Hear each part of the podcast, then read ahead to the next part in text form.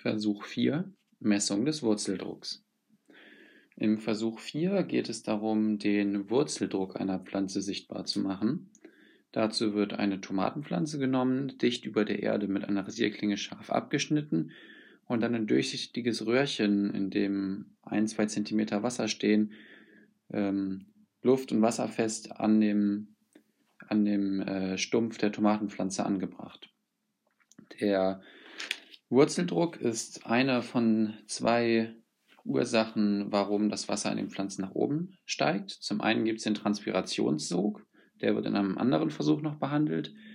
Und der Wurzeldruck entsteht dadurch, dass bei einem gut mit Wasser gesättigten Boden die Pflanzen ja wie immer ähm, die Nährsalze, also Ionen aus dem Boden absorbieren wodurch in, der, in den Wurzeln eine höhere Ionenkonzentration vorliegt und ein, äh, das osmotische Potenzial sinkt und äh, entsprechend das osmotische Potenzial außerhalb der Wurzel steigt, sodass das Wasser in die Wurzel eindringt.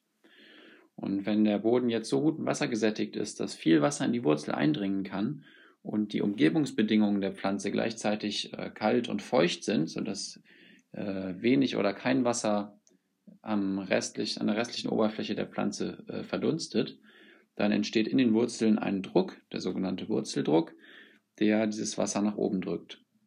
Und in dem Versuch wird nun die, äh, der, der Stumpf der Pflanze, der noch im Topf steht, sehr gut gewässert und dann beobachtet, inwieweit der Wurzeldruck, der in den Wurzeln entsteht, das Wasser in dem durchsichtigen Glasröhrchen, was auf dem Stumpf angebracht wurde, nach oben drückt.